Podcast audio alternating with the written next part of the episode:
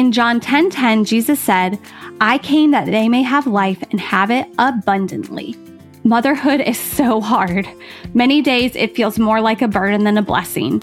It's something I try to endure rather than enjoy. But I keep thinking about that phrase, abundant life. It's the kind of life I'm desperate for in motherhood. I believe Jesus doesn't want us to just get through motherhood, He wants us to truly flourish.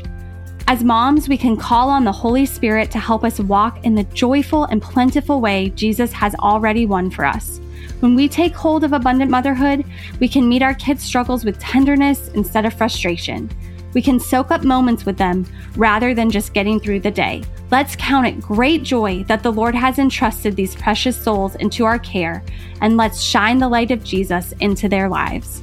I'm Terry with New Mercies for Moms. For more encouragement, find us at kvne.com. Press on, Mama.